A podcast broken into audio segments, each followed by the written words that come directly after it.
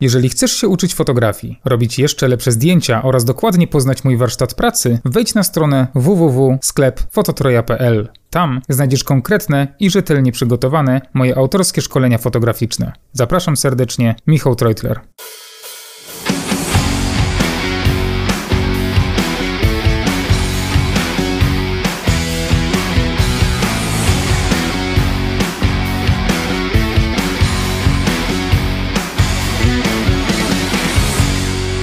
Cześć ekipa, witam Was w szóstym odcinku podcastu fotograficznego Dwa źródła światła. W tym odcinku razem z Bartkiem porozmawiamy o tym, jak uczyć się fotografii.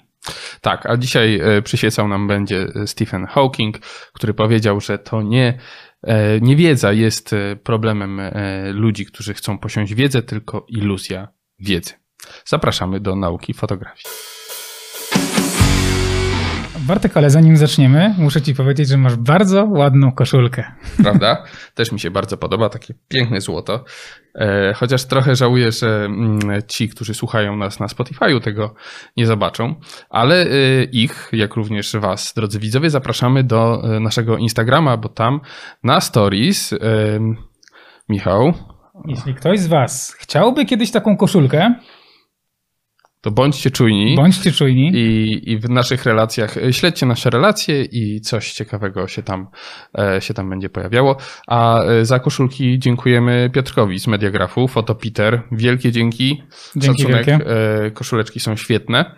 Michał, co chciałbyś przekazać jako takie z Twojego doświadczenia najważniejsza rzecz, którą, którą jako duży Michał przekazałbyś małemu Michałkowi e, zaczynającemu fotografię, żeby szedł tą drogą. To bym powiedział, mały Michałku, weź aparat i idź robić zdjęcia.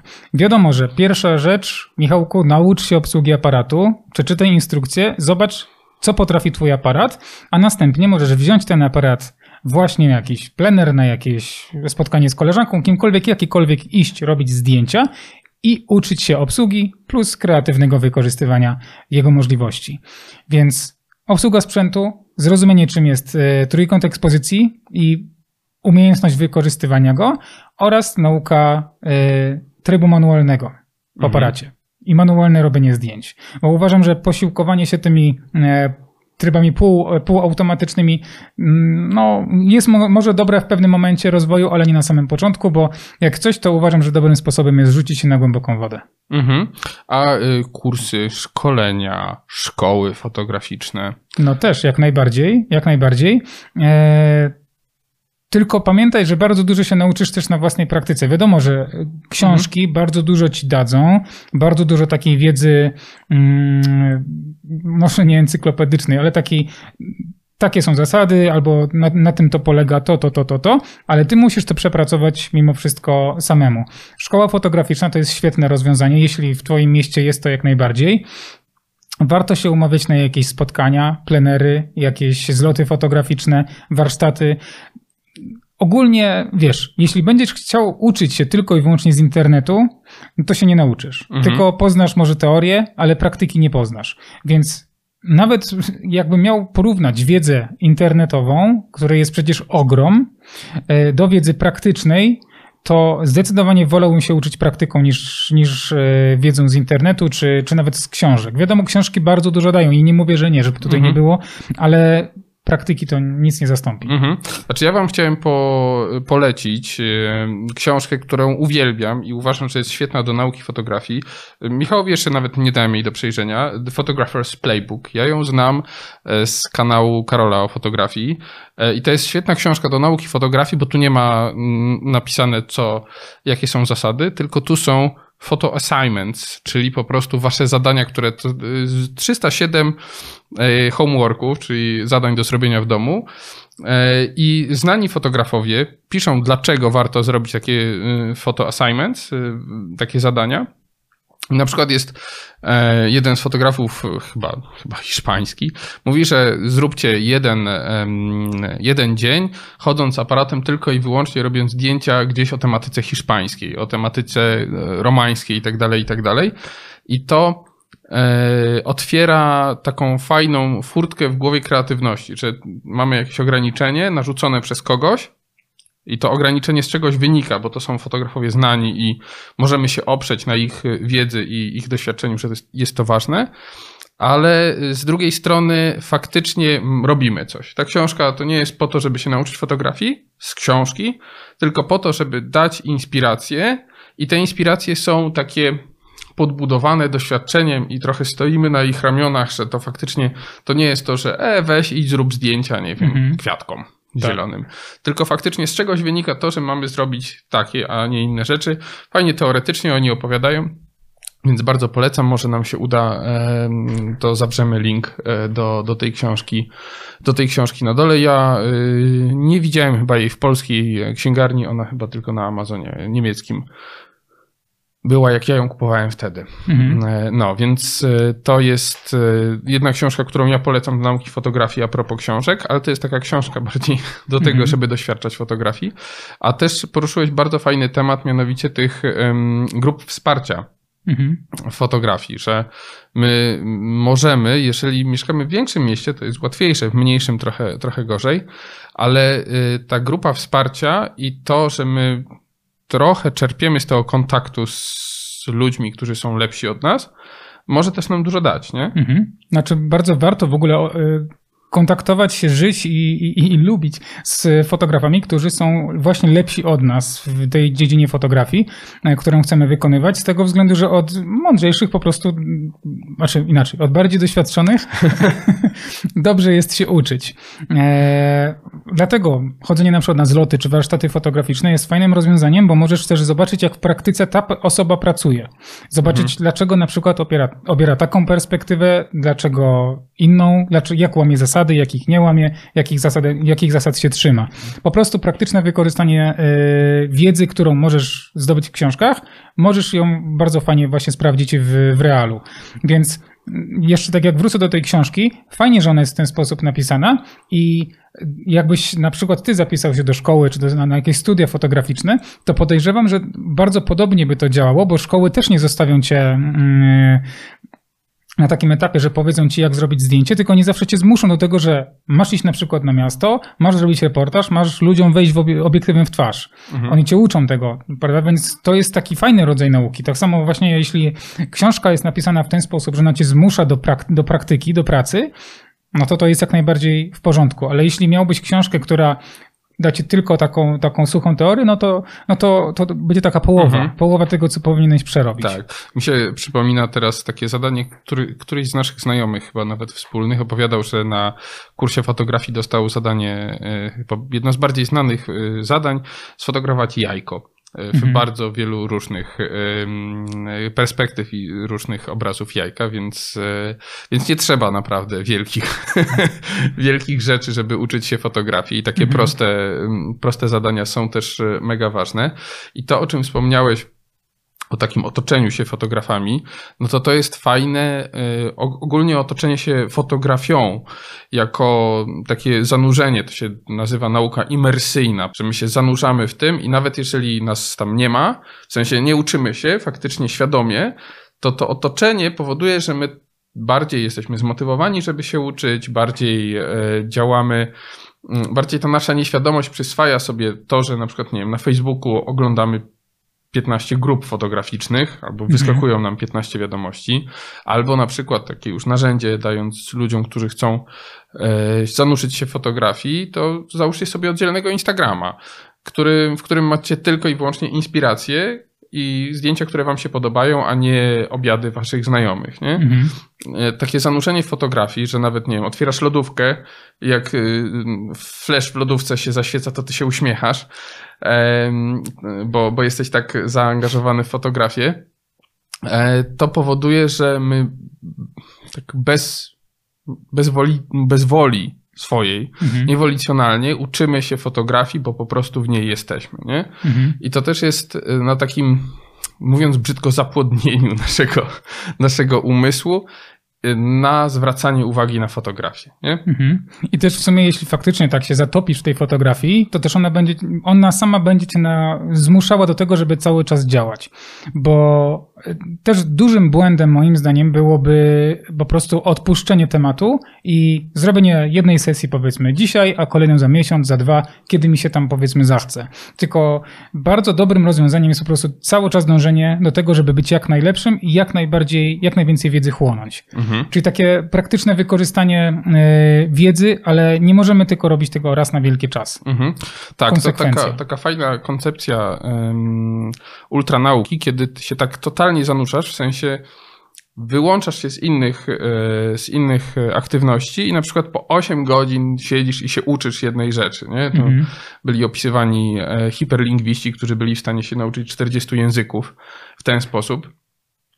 To jest, e, jest możliwe, jeżeli macie czas, to bardzo zachęcamy, bo podobno to jest świetna, macie czas i zapał. To jest świetny sposób na naukę, żeby po prostu zanurzyć się, odciąć od innych rzeczy i e, tylko i wyłącznie żyć tym, tą fotografią. Nie? Mhm. Ci, mm, ci ludzie, którzy uczyli się języków na przykład, bo to jest książka angielska, wyjeżdżali do Hiszpanii i powiedzieli sobie, że w ogóle nie używają języka angielskiego. Nie? Mhm. Tylko i wyłącznie gadają z Hiszpanami, bez względu na to, jak kiepsko im idzie. Oni cały czas budują sobie na tych błędach, które, które robią. No bo mhm. jeżeli ktoś nie zna hiszpańskiego, a jedzie z przeświadczeniem, że nie posłuży się językiem angielskim, no to oni muszą robić błędy, nie? Więc na 100%, 98% ludzi ich nie zrozumie, o co im mhm. chodzi, bez pokazywania. Ale oni w ten sposób chłoną i są tak zanurzeni w, tym, w tej nauce, że no muszą się nauczyć. Po prostu środowisko wymusza na nich to, że oni się nauczą mhm. tego, co, co chcą się nauczyć. Jeżeli macie czas i macie takie możliwości, to myślę, że to jest fajne, warte na te, takie doświadczenie tego, tego, tej hipernauki, takiej mhm. nauki, e, z, której, z którą obcujecie cały czas, non-stop. E, I, I to może naprawdę dużo korzyści. Jeśli ktoś faktycznie ma czas i faktycznie poczuje aż tak dużą pasję do tego, bo wiadomo, że są osoby, które chcą się nauczyć fotografii, bo myślą przyszłościowo pod względem, przykład, to jest fajne, może to być przyszłościowe. I takie osoby oczywiście nie mówię, że mają gorzej, ale mm. jeśli nie mają takiej absolutnej pasji od samego początku, to będzie im troszeczkę ciężej. Ja na przykład miałem tak, że ja potrafiłem się o drugiej, trzeciej w nocy obudzić i yy, obudziłem się w nocy i Boże, kadrowanie, jak to było? I wiesz, po prostu cały czas fotografia. I to jest takie coś, co ci napędza, żeby cały czas się rozwijać i uczyć. No to jest właśnie tak, że to emocjonalne zaangażowanie się w pasję napędza do nauki i warto to zrobić od razu na początku, kiedy poczujemy ten zew fotografii, czy zew czegokolwiek, mm nie? Bo no, większość osób ma jednak taki słomiany zapał, że po prostu wzięłoby się i teraz góry przenosiło mhm. E, w tej fotografii. Ale Więc... trzeba właśnie te góry próbować przenosić, bo jeśli nie spróbujesz, to możesz zmarnować. Tak i, i wydaje mi się, że wtedy jest najlepiej zrobić ten efekt takiej kuli śniegowej, nie? że po prostu nabieramy, nabieramy, a potem już no, będziemy odcinali trochę kupony z tego, co nauczyliśmy się i z mhm. tego ile już nazbieraliśmy dookoła tych rzeczy, które nas, na nas wpływają jako na ludzi uczących się fotografii. Nie? Mhm. Czyli tutaj tak naprawdę podsumowując ten, ten, ten przydługowy wstęp, że e, praktyka, ale jednak e, obcowanie z drugimi fotografami, z ludźmi z branży fotograficznej jest bardzo, bardzo na plus.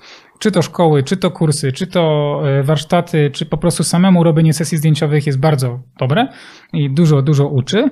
Ale też tak jak wspomniałeś o tych błędach, o tym języku hiszpańskim, tak samo tutaj warto też sobie pozwolić na te błędy. O tym też mówiłeś w, w poprzednich odcinkach, że warto sobie pozwolić na to, że i zrozumieć to, że my na samym początku nie będziemy robić świetnych zdjęć, a jeśli będziemy, to jesteśmy geniuszami. E, my możemy, a nawet powinniśmy robić błędy fotograficzne, żeby na tych błędach właśnie się uczyć. Mhm. I trzeba zrozumieć też właśnie, że te błędy, które robimy, e, nas uczą i musimy wyciągać e, e, wnioski. Mhm, tak. W sensie trzeba się wyzwolić z tego y, poczucia idealizmu, nie? Tak z takiej prokrastynacji, bo nie wiem, czy wiecie, prokrastynacja to nie jest to samo co lenistwo, nie? Prokrastynacja to jest coś, coś takiego, że my czujemy, że nie chcemy czegoś zrobić, bo boimy się, że efekt finalny nie będzie idealny. I prokrastynacja zaczęła robić, zaczęła się stawać modnym słowem właśnie przez to, że żyjemy w idealnym świecie. Mhm. Wydaje nam się, że żyjemy w idealnym świecie, więc no trudno, żebyśmy cokolwiek, co robimy, nie było też idealne. Pojawiła się prokrastynacja i to, że my odkładamy różne rzeczy na później, bo boimy się, że to nie będzie perfekcyjne. Taki Mhm. perfek perfekcjonizm nam się włącza. Ale lenistwa to po prostu nam się nie chce. I to są dwie różne rzeczy, więc trzeba z tą prokrastynacją walczyć takim przy- przyzwoleniem sobie na błędy. Ale ty powiedziałeś jedną rzecz przed, e, zanim włączyliśmy aparat, i to mi się bardzo spodobało, że jeżeli chcemy wydać na coś pieniądze, to przede wszystkim najpierw zainwestujmy w rozwój, a Mhm. dopiero potem w e, sprzęt. No i nadal się podpisuję. Przez te dwie godziny się nie Tak, zmieniło nic. Nic się nie zmieniło. E, wiadomo, praktyka, tak jak mówiłem wcześniej, to jest pierwszy krok. Drugim, moim zdaniem, bardzo fajnym krokiem jest śledzenie jak najwięcej blogowych, e, e, znaczy blogów, e, Inspiracji. inspiracji e, vlogów na YouTubie, kursów fotograficznych online i nauka też taka, e, inwestowanie w swoją wiedzę. Mhm. Bo wiadomo, że dużo się nauczymy praktyką, dużo też nauczymy się różnymi kursami czy filmami na YouTubie, wiedzy jest ogrom, a później to wszystko przekładamy sobie na praktykę. Mhm. Więc e, ja wiesz, ja też na przykład stworzyłem kursy online i to nawet w kursie samym mówię, że to, że sobie przerobisz ten kurs od dechy do dechy, no to to jest jedno i wiadomo, tam jest wiedzy dużo, ale musisz to przepracować, bo masz narzędzie, ale musisz te narzędzie wykorzystać. Mhm. E, Ale też e, wydaje mi się, że jeżeli em, dajemy ludziom narzędzia, bo ja tak będę pewnie robił takie różne malutkie wstawki narzędziowe, e, oprócz tego Instagrama, żebyście sobie założyli, to możecie na przykład w swoich ulubionych kanałach na YouTubie włączyć przypominajki o kolejnych filmikach, nie? Na przykład w naszym kanale. E, Możecie włączyć ten dzwoneczek, żeby przypominało. I to też, to już mówiąc y, nie tak bardzo egoistycznie, ale to też będzie powodowało, że na tym telefonie, który mamy cały czas, będzie się pojawiały, będą się pojawiały kolejne komunikaty fotograficzne, nie? Pamiętaj o tej fotografii, bądź z tą fotografią na bieżąco. Coś nowego się pojawiło, może warto to obejrzeć. E, Albo może warto przeczytać jakąś informację z innego bloga fotograficznego i warto sobie, jeżeli już mamy ten e, telefon, który jest często naszym no, Przedłużeniem ręki. Tak, przedłużeniem ręki, a my jesteśmy jego niewolnikiem, e, to warto sobie mm, trochę kreować to, y, z czym się zniewalamy, nie? Mhm. Ale też jest coś takiego, że algorytmy YouTube'a podpowiadają ci te filmy, które lubisz oglądać, więc po, polecamy też dawać łapki w górę, bo Piękne, naprawdę myśmy to tak pięknie wpletli, że Tak. to w ogóle, to w ogóle nie jest egoistyczne. to nie chodzi o to, żebyście dawali łapki. Ale teraz tak na poważnie. i W tym coś jest, faktycznie, bo jeśli faktycznie YouTube sam będzie ci podpowiadał filmy, czy, czy, czy podcasty, czy cokolwiek, gdzie jest fotografia, to automatycznie będzie cię też napędzało do tego, żeby się rozwijać. E, Myślę, że takim kolejnym tematem, o którym warto e, wspomnieć, jest inspirowanie się innymi. Bo im więcej zdjęć oglądamy innych fotografów, takich fotografów, którzy, których prace robią na nas wrażenie, tym bardziej nam się chce działać. Mhm. Bo jeśli na przykład nie będziemy się inspirować, nie będziemy oglądali super prac, no to takiego bodźca do tego, żeby wyjść, żeby działać, może nie być. Mhm. A jeśli my sobie zobaczymy, o, ktoś tam zrobił fajne zdjęcie, zrobiłbym podobne, to możemy sobie coś zaplanować, zainspirować się i działać. Ja mam takie ciekawe miejsce, o którym chyba nawet rozmawialiśmy No, ostatnio, dawaj. e, że jak chodzimy z dziewczynami po galerii, to oglądamy plakaty, na których widać zdjęcia, które są na przykład fajnie zrobione. Ja w ten sposób lubię podchodzić do drogerii, gdzie jest dużo zdjęć na przykład beauty, e, bo na dużych zbliżeniach w oczach są bliki i po tych blikach możesz rozpoznać, jaki był setup oświetleniowy. I teoretycznie, wiesz, patrzysz na zdjęcie, które jest no, kapitalnie zrobione, i ostrość genialna, światło piękne, ty patrzysz, że tam jest okno.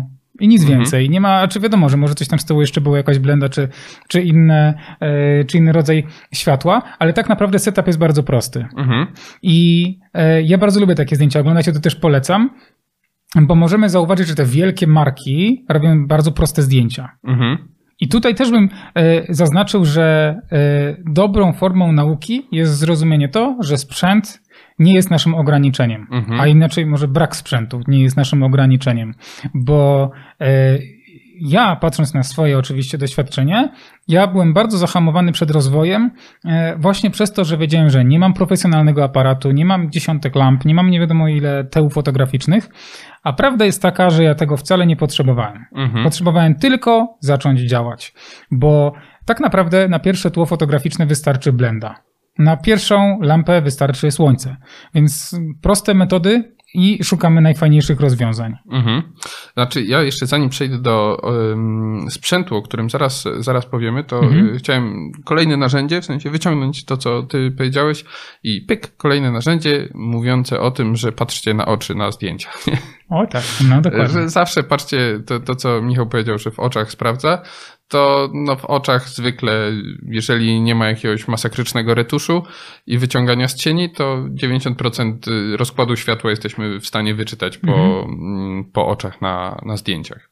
Tym bardziej, że jeśli mamy na przykład duże bliki wokół, to mhm. znaczy, że światło było dużych, znaczy modyfikator był duży lub mamy na przykład okno lub plener się nam wokół odbija. Jeśli mamy mhm. małą jakąś kropeczkę, to znaczy, że albo była jakaś mała lampka z daleka, albo może jakieś małe okno, które z daleka świeciło, mhm. więc to ci bardzo dużo może zdradzić. Jaki był setup oświetleniowy, jak jest światło ustawione. Mhm. Więc to są takie metody, o których yy, bym chyba nawet nie pomyślał kiedyś. Teraz po prostu na, na to zwracam uwagę, więc myślę, że warto o tym mówić. Mhm, pewnie.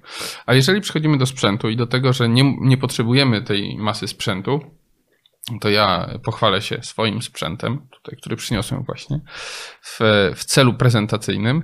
E, ja go kupiłem 4 lata temu. E, co to jest za aparat?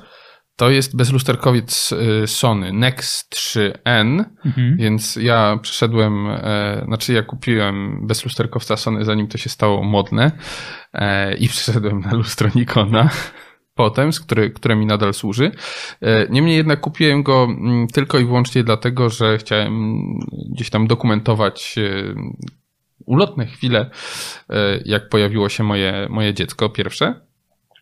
E, I okazało się potem, że ta inwestycja w ten aparat z tym obiektywem, czyli z Heliosem od Zenita, była bardzo dobrą inwestycją przez pryzmat nauki fotografii, bo y, gdzieś tam przeczytałem na szerokim kadrze bodajże.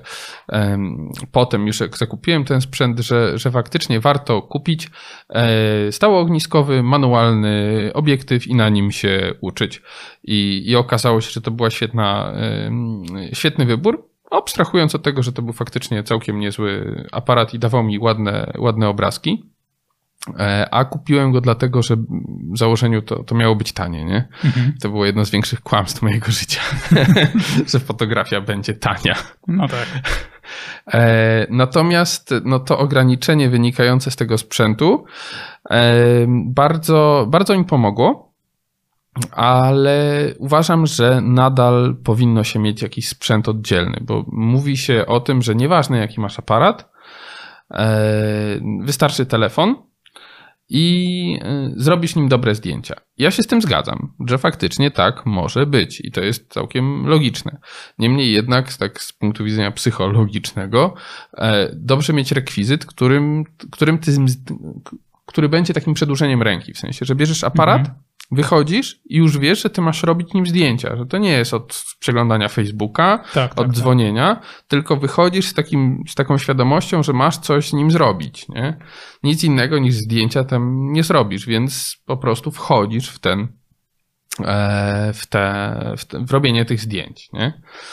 E, a trochę zmieniając, zmieniając temat, ja zadam Ci takie dosyć wyzywające pytanie, ponieważ często, y, jak y, zresztą pewnie widzieliście i ja też, fotografowie, e, fotografowie mówią, mm, odpowiadają na pytanie, jaki aparat kupić, e, odpowiadają w sposób, że najlepszy jest ten, który masz, a e, mówiąc to, są obładowani innym sprzętem. Dlaczego, dlaczego tak jest, jak myślisz? Profesjonalnym sprzętem mocno za kilkadziesiąt tysięcy złotych, no nie? E, wydaje mi się, że przede wszystkim dlatego, że są już na tym etapie rozwoju fotograficznego, że oni rozumieją, że faktycznie mają rację. Oczywiście zależy od rodzaju fotografii, no bo na przykład fotografii lotniczej nie zrobisz e, jakimś tanim sprzętem czy telefonem, no bo to już mhm. jest kwestie techniczne e, i jakościowe wchodzą w grę, ale na przykład portret E, naprawdę zrobić telefonem dobry i takim sprzętem, który faktycznie masz przy sobie, dasz radę.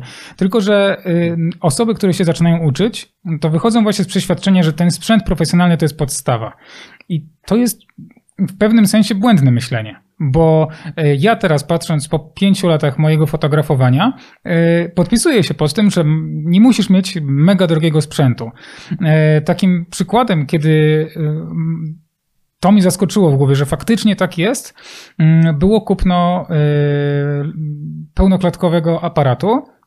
y, Nikon D750. Jak, jak przeszedłem się z Nikona D5200, czyli tak naprawdę amatorskiej lustrzanki. Efekt, jeśli chodzi o moje zdjęcia, był Żaden, a czy efekt, mm, jakość się Mhm. niczym specjalnie nie różniła.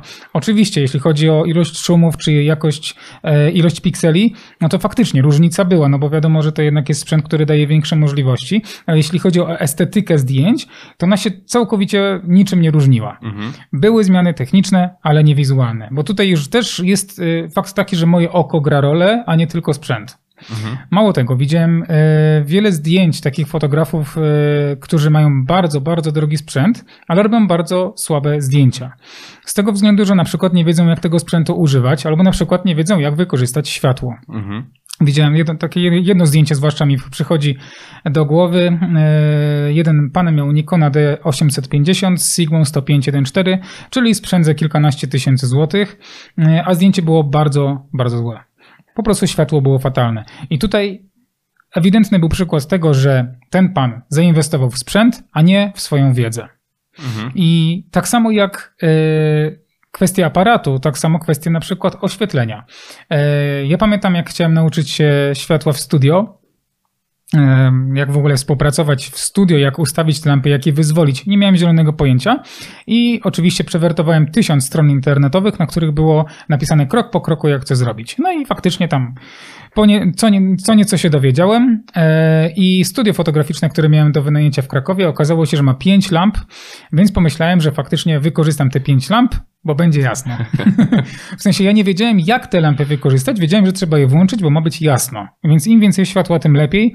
I mało tego, pomyślałem, że jak będę miał jedną lampę, to to będzie za ciemno. Więc to jest, musi być te pięć lamp. Oczywiście brak wiedzy praktycznej. Teoretyczna jakaś tam była, bo jest światło główne, światło wypełniające, światło kontrowe, jakieś tam jeszcze, jak je wszystko włączy, to na, na pewno będzie dobry efekt. W praktyce włączyłem 5 lamp, efekt był fatalny, bo się okazało, że było tego światła za dużo, było zbyt płaskie albo źle ustawione i tak sobie sukcesywnie odejmowałem po jednej lampie, aż zostałem na jednej. I finalna sesja była na jednej lampie i efekt był naprawdę udany. Tylko to też praktyka pokazała mi, jak to wszystko robić. Więc kolejny raz podsumowanie, nie ilość sprzętu, może czasami jakość, no to faktycznie się sprawdza, ale działać tym, co mamy, a czasami nawet nie musimy mieć nawet jednej lampy, tylko nauczyć się wykorzystywać światło dzienne, bo ono też jest potęgą tak naprawdę. Mhm. No mi się przypomina moja z kolei sesja, też taka, moja się nie skończyła dobrze. Nie skończyła się na tyle dobrze, że nadal mamy dobre kontakty z osobą, którą fotografowałem. Niemniej jednak żadnego dobrego zdjęcia z niej nie, wy, nie wyniosłem, ponieważ mój znajomy, któremu robiłem zdjęcia portretowe, poprosił mnie, żebym zrobił mu sesję rodzinną. Ja wtedy jeszcze nie wiedziałem, czym to się je i stwierdziłem, no pewnie, nie ma problemu, ja nie zrobię. E, I wziąłem właśnie tonę sprzętu do, e, do domu tego mojego kolegi. Rozstawiłem wszystko, ale w międzyczasie zauważyłem, że dom nie jest duży, właściwie mieszkanie nie jest duże. Jest e, tam ogromny pies i bardzo ruchliwe małe dziecko.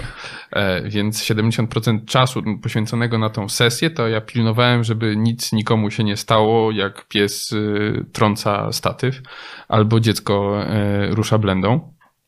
E, I żadne z tych zdjęć właściwie faktycznie nie wyszło, bo a to y, lampa nie wypaliła, a to jak wypaliła jedna lampa, to druga była w inną stronę, bo dziecko już zdążyło ją prze, przełożyć, w sensie blendę na przykład. E, A jak już wszystko zagrało, to autofokus e, nie złapał tego, co miał złapać. I skończyło się na tym, że, że to, to jest taka mm, sesja, która w mojej szufladce zajmuje głowę, znaczy w mojej głowie zajmuje szufladkę. nie mam innych głów w szufladce. E, W mojej głowie zajmuje szufladkę e, klęska urodzaju. Nie? W sensie od razu mi się kojarzy taki e, rysunek Marcina Skoczka, w którym jest gość, który sobie leży na, na jakiejś tam trawce z brzuchem do góry i mówi, przytłacza mnie ogrom moich możliwości. I to jest właśnie takie podsumowanie tego, że, że czasem nie warto iść w ilość tego sprzętu, Mhm. nie warto iść w ilość tego, co możemy zrobić na sesji. Lepiej z jednego albo dwóch setupów wyciągnąć 30 dobrych zdjęć, mhm. niż z 30 setupów wyciągnąć jedno dobre zdjęcie. Mhm, jak najbardziej. Też przypomina mi się taka sytuacja, e, fotografia sensualna, którą też się zajmuję. E, nauczyłem się robić jakiś tam rodzaj zdjęć, który był klimatycznie mniej więcej do siebie podobny e, i takie też oferowałem modelkom, klientkom. I jak się okazało, w pewnym momencie zrozumiałem, że tak naprawdę klientki, a zwłaszcza klientki, nie mówię o modelkach, ale klientki, e, im nie zależy na tym, żeby na przykład pokazywać nagość, czy pokazywać jakieś tam te pozy, które ja tam zazwyczaj miałem w portfolio, tylko dla nich bardziej liczył się klimat zdjęć, ten klimat, atmosfera sesji i na przykład ta, taka sytuacja, że tego mnie klientki nauczyły, e, dała mi do zrozumienia, że moje takie fotograficzne spojrzenie na fotografię jest czasami... Mm, może nie błędne, ale to jest inne spojrzenie niż mają spojrzenie mhm. nasi modelki czy klienci. Inne, nie, nie, to, to, co ty chcesz e, zrobić na zdjęciu, nie spotyka się z oczekiwaniami osoby, która na tym zdjęciu jest, tak? Mhm, no dokładnie, bo tutaj musimy pamiętać, że jako nauka fotografii, e, w nauce fotografii musimy zrozumieć też to, że my fotografujemy kogoś i dla kogoś, jeśli mówimy o portrecie, no to ogólnie dużo mówię o portrecie, bo portretem się zajmuję, e, a nie, przez, nie patrzeć przez pryzmat tylko tego, że uczę się fotografii, żeby zdjęcie było ostre, żeby zdjęcie było poprawnie kadrowane, tylko musimy też część te, tej naszej uwagi przerzucić na tę drugą stronę. Mhm. Mało tego, możemy przerzucić, ale musimy nauczyć się słuchać też te osoby, bo osoby, które e, nie mają powiedzmy tego zacięcia fotograficznego, nie mają wiedzy fotograficznej, tej, którą my mamy, mogą spojrzeć, spojrzeć na naszą pracę, na nasze zdjęcia w sposób właśnie laika, mhm. który jest czasami bardziej wartościowy niż spojrzenie najbardziej profesjonalne, profesjonalnego fotografa z boku. Bo ja na przykład mogę tobie dać masę porad, jak technicznie zrobić dobre zdjęcie, ale jeśli ta osoba ci powie, że wiesz co mi się nie podoba, bo na przykład tutaj mam delikatnie zmrużone oczy albo coś tam, mhm. a ty tego nie zobaczysz, bo będziesz zaślepiony jedną, powiedzmy, kwestią techniczną. Więc ważnym, moim zdaniem, takim mm, aspektem przy, w nauce fotografii jest to, że nie możemy się tylko i wyłącznie skupiać na sprzęcie, na technice, ale też na drugim człowieku. Mhm. I jeszcze taka jedna sytuacja, która też mi dała mocno do myślenia. Była kiedyś u mnie klientka. E, w ogóle najpierw przyszła do mnie klientka na taką jakby konsultację i jej zależało na e, sesji zdjęciowej takiej biznesowej. Tylko przyszła do mnie pani i mówi: Dzień dobry panu. Ja bym chciała mieć zdjęcie, ale wie pan, takie bardzo uśmiechnięte. Ja wiem, dobrze, okej. Okay.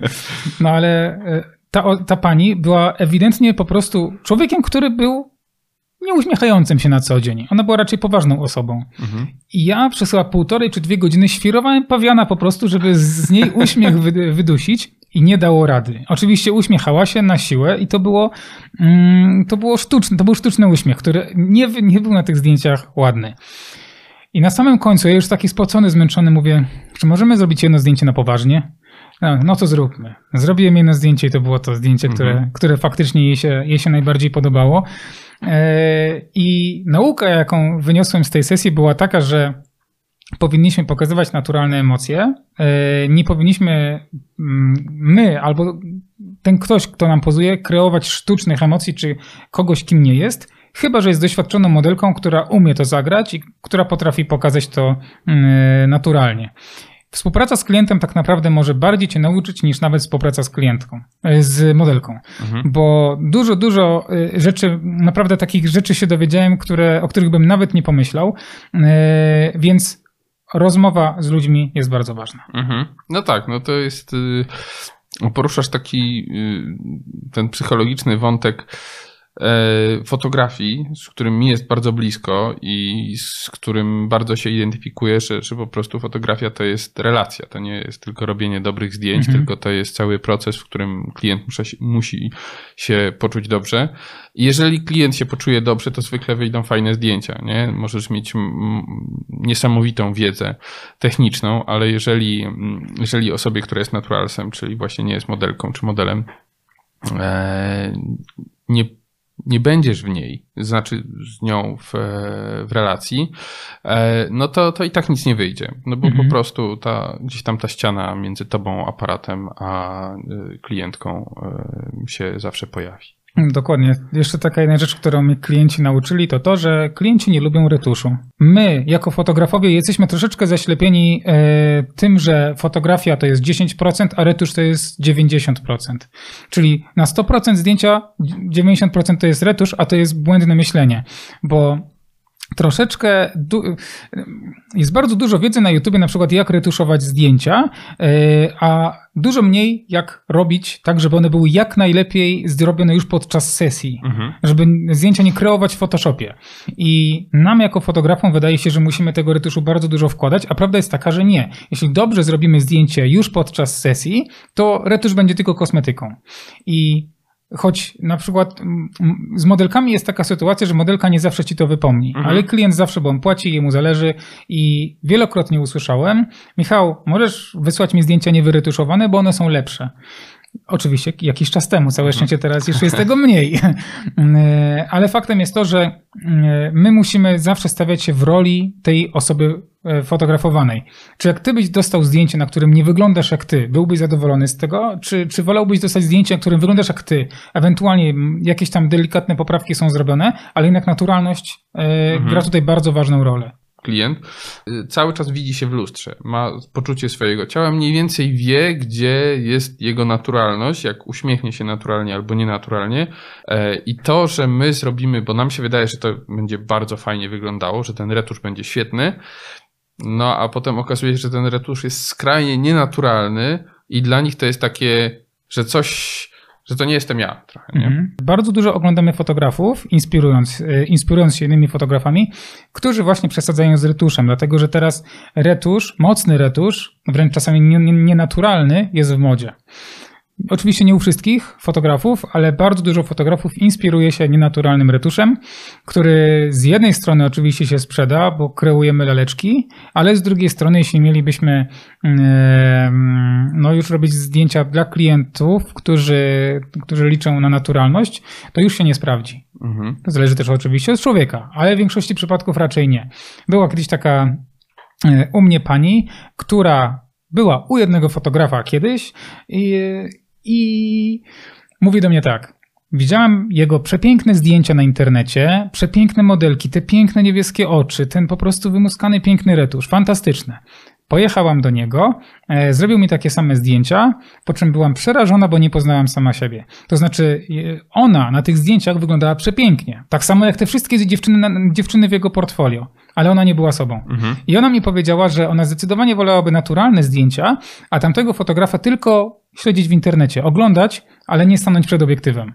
To w sumie się zgadza to, o czym mówisz. Ja wrócę trochę do tego, co mówiłeś e, wcześniej o retuszu, bo dokładnie wczoraj miałem taką sytuację, że e, robiłem retusz mojemu znajomemu i zgrupowałem wszystkie warstwy, oprócz tych fizycznych warstw typu, nie wiem, Liquify, gdzie jeszcze coś tam mhm. po, po, podrabiałem, e, to zgrupowałem je i suwaczek do 60% i okazało się, że wystarczy. Nie? Jak mhm. potem przesunąłem do 100%, myślę sobie, nie, to jest całkowicie przerobione, przerobione zdjęcie, ale wracając znowu do tych takich super wyretuszowanych zdjęć, e, no to to jest trochę pokłosie Instagrama, wydaje mi się, nie? że mhm. my z tym Instagramem skrolujemy te zdjęcia, mając na nich pół sekundy uwagi. I te zdjęcia muszą być, e, przepraszam za wyrażenie, ale oczojebne. Mhm. Nie? Czyli takie, które, um, które się wyróżniają z tego tłumu instagramowych zdjęć, i te nienaturalne zdjęcia, one się wyróżniają, one mają gdzieś tam połączenie z rzeczywistością faktyczną, że, że, są, um, że są zdjęciami jednak jeszcze, a nie już grafikami, ale one są tak, e, tak się rzucają w oczy, że właśnie one zbierają te lajki. No, mhm. bo, no bo jeżeli tam scrollujemy, no to o, cofniemy się, wow, co to za zdjęcie, nie? Mhm. A potem dopiero jak faktycznie sami zaczniemy doświadczać tego, że my możemy być na takim zdjęciu, no to, to, to, to jest co innego. No właśnie, tutaj ja też warto zaznaczyć, że my nie mówimy, że takie robienie zdjęć jest złe, bo to oczywiście każdy może działać tak, jak mu się podoba i tak, jak lubi. Tylko po prostu ja chcę zwrócić uwagę na to, że nasze spojrzenie fotograficzne może być odmienne od spojrzenia klienta e, i nawet nie tylko klienta, każdego innego człowieka. To jest takie najważniejsze, co chciałem przekazać w tej myśli. I tego się trzeba uczyć. I tego się trzeba uczyć, dokładnie, bo to Mi się wydaje, że bardzo dobrą formą nauki, jeśli chodzi tak patrząc od samego początku jakby nauki fotografii, jest to, żeby e, po prostu ryzykować i dopóki nie mamy klientów, dopóki jeszcze nie zarabiamy i nie, nie ryzykujemy tak naprawdę, to ryzykować pod tym względem, że możemy zepsuć jakieś zdjęcie, czyli wziąć aparat, iść bez żadnej blendy, bez żadnej lampy, iść w plener i E, najlepiej umówić się z jakąś koleżanką i przetestować sobie światło, e, poprosić modelkę, by stanęła pod światło, ze światłem, zrobić jej zdjęcia dookoła nawet i zobaczyć, jak rozkłada się mhm. światło. I wtedy e, później na komputerze możesz sobie porównać te zdjęcia i zobaczyć, na którym ona wygląda najkorzystniej. Możesz te, też w ten sposób zobaczyć, jak zmienia się jej twarz. Bo na przykład y, może być tak, że światło, które jest płaskie, doda ci kilogramów, mhm. a światło, które jest bardziej kontrastowe, może ci odjąć kilogramów. To tak samo jak z ogniskową obiektywu. Ja na przykład kiedyś miałem taką sytuację, że mnie, y, mnie sfotografowała koleżanka, y, koleżanka nie fotografka, po prostu jej pożyczyłem mój aparat i ona mnie sfotografowała na ogniskowej 105 mm. A ja, to był czas, kiedy ja ważyłem ponad 100 kg i na tym zdjęciu wyszedłem na jedną wielką kluchę. Mhm. I, i, I faktem jest to, że ja zupełnie się sobie nie spodobałem. A jakiś czas później zrobiła mi e, ta sama koleżanka zdjęcie na szerszym obiektywie, e, szerszej ogniskowej i okazało się, że już się sobie spodobałem. Znaczy, nie, nie spodobałem się sobie, ale w sensie wyglądałem lepiej. E, czyli taka znowu praktyczne wykorzystanie mhm. ogniskowej też możecie nauczyć, jak na przykład postępować z osobami e, otyłymi. Mhm. Ja na przykład też e, kiedyś zrobiłem krzywdę takiej, takiej, takiej mojej koleżance, której robiliśmy sesję studyjną, poświeciłem światłem głównym w sumie dość poprawnie, ale użyłem światła kontrowego, który maksymalnie podkreślił jej krągłości, mhm. których miała troszeczkę za dużo. No i no niestety zrobiłem jej tym krzywdę. A czy Znowu, ja patrzyłem z punktu widzenia fotografa i mi się to mhm. podobało, bo wow, użyłem kontry. Mhm. Super światło. Ładne, ładne światło dla szczupłej osoby, a dla otyłej już nie bardzo. Mhm. Więc znowu mamy osobę szczupłą, mamy osobę otyłą. Próbujmy światło na tej i na tej. Im więcej próbujemy, tym więcej się nauczymy. Mhm. I tylko właśnie to jest. Ale się rozgadałem. Ale jeśli zrobimy zdjęcie, ale właśnie nie wyciągniemy wniosków, nie, nie przeanalizujemy. Jeśli ja bym tej koleżanki nie spytał, czy ona się sobie na zdjęciu podoba, to bym nie wiedział, że ta kontra ją krzywdzi. Mhm.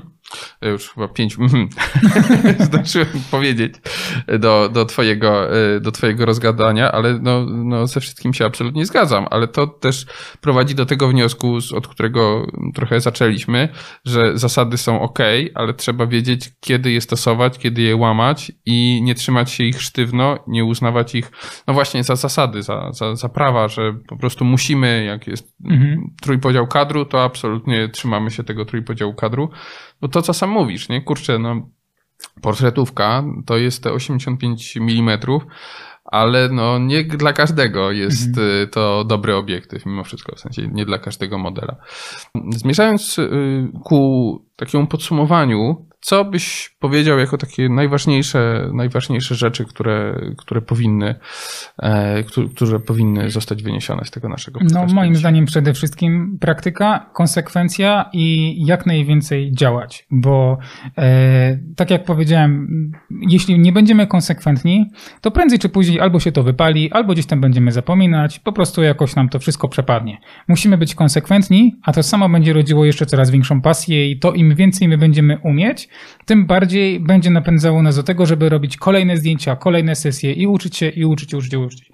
I co jeszcze chyba ważne, mm, warto wspomnieć o tym, żeby nie, mm, nie, nie, nie dopuścić do takiego momentu, że stwierdzisz, że umiem już na tyle dużo, że mogę przestać się uczyć.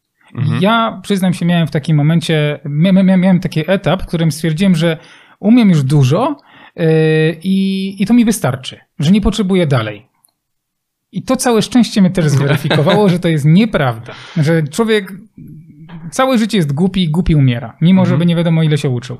Fotografii można się uczyć całe życie, a i tak się jej nie nauczysz, bo to jest ogromna wiedza, ale każdy szczebelek doświadczenia jest bardzo ważny, żeby być jak najlepszym fotografem. Mhm. Tu mi się przypominają takie cztery etapy y, bodajże nabierania kompetencji y, burka, czyli na początku nieświadoma, nieświadoma niekompetencja, czyli nie wiesz, że nie umiesz. Mhm. Potem e, świadoma niekompetencja, no to znaczy, że już o, wiem, że czegoś tutaj nie umiem, tutaj coś trzeba, coś trzeba popracować. I pracujesz, pracujesz, pracujesz i nabierasz takiej świadomej kompetencji, i przy, podczas sesji wiesz, że to trzeba ustawić tak, robisz y, odpowiednie setupy i tak dalej, i tak dalej, planujesz to wszystko, no i potem przychodzi ta nieświadoma kompetencja, czyli już właściwie robisz to z automatu i mm. nie, musisz, nie musisz się zastanawiać, jak to zrobić, tylko po prostu masz to wszystko już tak ogarnięte, że najważniejsze jest robienie zdjęcia, a to powstaje, znaczy cała otoczka, y, światło i, i tak dalej, i no, nie wiem, ustawienia, e, relacja powstaje by the way, bo ty już nawet się nad tym nie zastanawiasz. Ty dobrze mhm. wiesz, co masz zrobić, po prostu, po prostu to robisz, już tam nieświadomą kompetencję nieświadomą kompetencję nabierasz. Więc warto, wydaje mi się, że to nie jest proces skończony, to o czym mówisz, yy, i, i że nie, nie ustawać w tym yy, samodoskonaleniu i cały czas wracamy do tego. W sensie mamy tą nieświadomą kompetencję w danej dziedzinie, ale nagle okazuje się, że wracamy do etapu świadomej niekompetencji i musimy się znowu czegoś nauczyć. I mhm. znowu kolejne, kolejne etapy i tak dalej, i tak dalej. Ja cały czas pracuję nad, nad, nad samym sobą, bo ja widzę, ile mam braków, ile mam błędów e, i jak dużo uczy mnie nawet nagrywanie tego podcastu. To są takie, wiesz, detale, które mogę gdzieś tam coś tam wychwycić i bardzo dużo właśnie też zyskuję po rozmowie na przykład z tobą. Bo ty, bo ty masz jednak inne spojrzenie na każdą inną e, dziedzinę życia. Nie mówię tylko o fotografii. Znaczy inną. Możesz, może mogą się pokrywać, ale masz swoje spostrzeżenia, które z moimi mogą się e, nie, po, nie pokrywać. I mało tego, ja mogę być pewien czegoś, a ty możesz mnie wybić z błędu. I dlatego na... No I vice versa. E, e nie. w nauce fotografii warto jest obcować z e, ludźmi. Jeśli się nie uczyć yy, online, to na żywo, co jest bardziej wartościowe. Rozmawiać, chodzić, robić zdjęcia, kontakty zdobywać z lepszymi od siebie, albo nawet nie z lepszymi, ale po prostu z fotografami, żeby w tym fotograficznym świecie obcować. No tak, i też cały czas y, robić sobie wyzwania, nie? W sensie, że mm, nie, nie ustawać w tym procesie, ale robić sobie wyzwania takie, że na przykład zrobię sesję, nie wiem, jedną na tydzień albo dwie na tydzień. Bo jeżeli my tak sobie nie rozplanujemy tego procesu nauki często, to, no to to się będzie tak rozciągało. To roz, roz, rozpłynni się, mówiąc, e, mówiąc brzydko. Takie fajne prawo Parkinsona jest mówiące o tym, że praca zajmuje dokładnie tyle czasu, ile jest na nią przeznaczone, a, a przez to zadania, które nie mają terminu, stają się bezterminowe. Więc e, wydaje mi się, że musimy też sobie stawiać takie cele i wyzwania, żebyśmy byli lepszymi fotografami i żebyśmy się uczyli no właśnie tak cały czas konsekwentnie, e, cały czas podnosząc swoje kompetencje, a do tego, jeżeli e, mamy swoją pasję i nikt nad nami nie stoi z takim bacikiem i mówi, mm. masz zrobić to i to, to musimy sami trochę nabrać takiego szefowania sobie. Mhm. Ja bym jak najbardziej Was zachęcał do tego, żeby organizować sesję TFP. Jeśli jesteście na samym początku swojej e, fotograficznej drogi, to jest to bardzo dobre rozwiązanie do tego, żeby zdobywać doświadczenie. E, warto uczestniczyć w zlotach, warsztatach fotograficznych, e, w jakichś plenerach. Wszędzie tam, gdzie są fotografowie, tam bądźcie i Wy. Was zapraszamy do kontaktu z nami, bo my też po części jesteśmy mm, społecznością, z którą warto obcować, mam nadzieję przynajmniej. Odnośnie tych sesji TFP był ostatni odcinek, ale e, by jeszcze bardziej zgłębić ten temat, to w kolejnym, siódmym odcinku będę rozmawiał z Magdą Szumerą, makijażystką, e, która opowie nam, jak e, wygląda współpraca z makijażystką na sesji zdjęciowej. I myślę, że będzie to odcinek, który bardzo dużo wniesie do naszego fotograficznego życia i naszego takiego postrzegania sesji TFP i tego, jak je kreować. Pomimo, że makijażystka nie jest fotografką, to powie nam bardzo dużo mądrych rzeczy. Ja Was bardzo zachęcam, bo to będzie bardzo ciekawy odcinek. Magdę znam i, i bardzo cenię. Ja dzięki temu, że mnie w następnym odcinku nie będzie, będę miał chwilkę na to, żeby iść do fryzjera i e, ogarnąć się przed e, odcinkiem numer 8.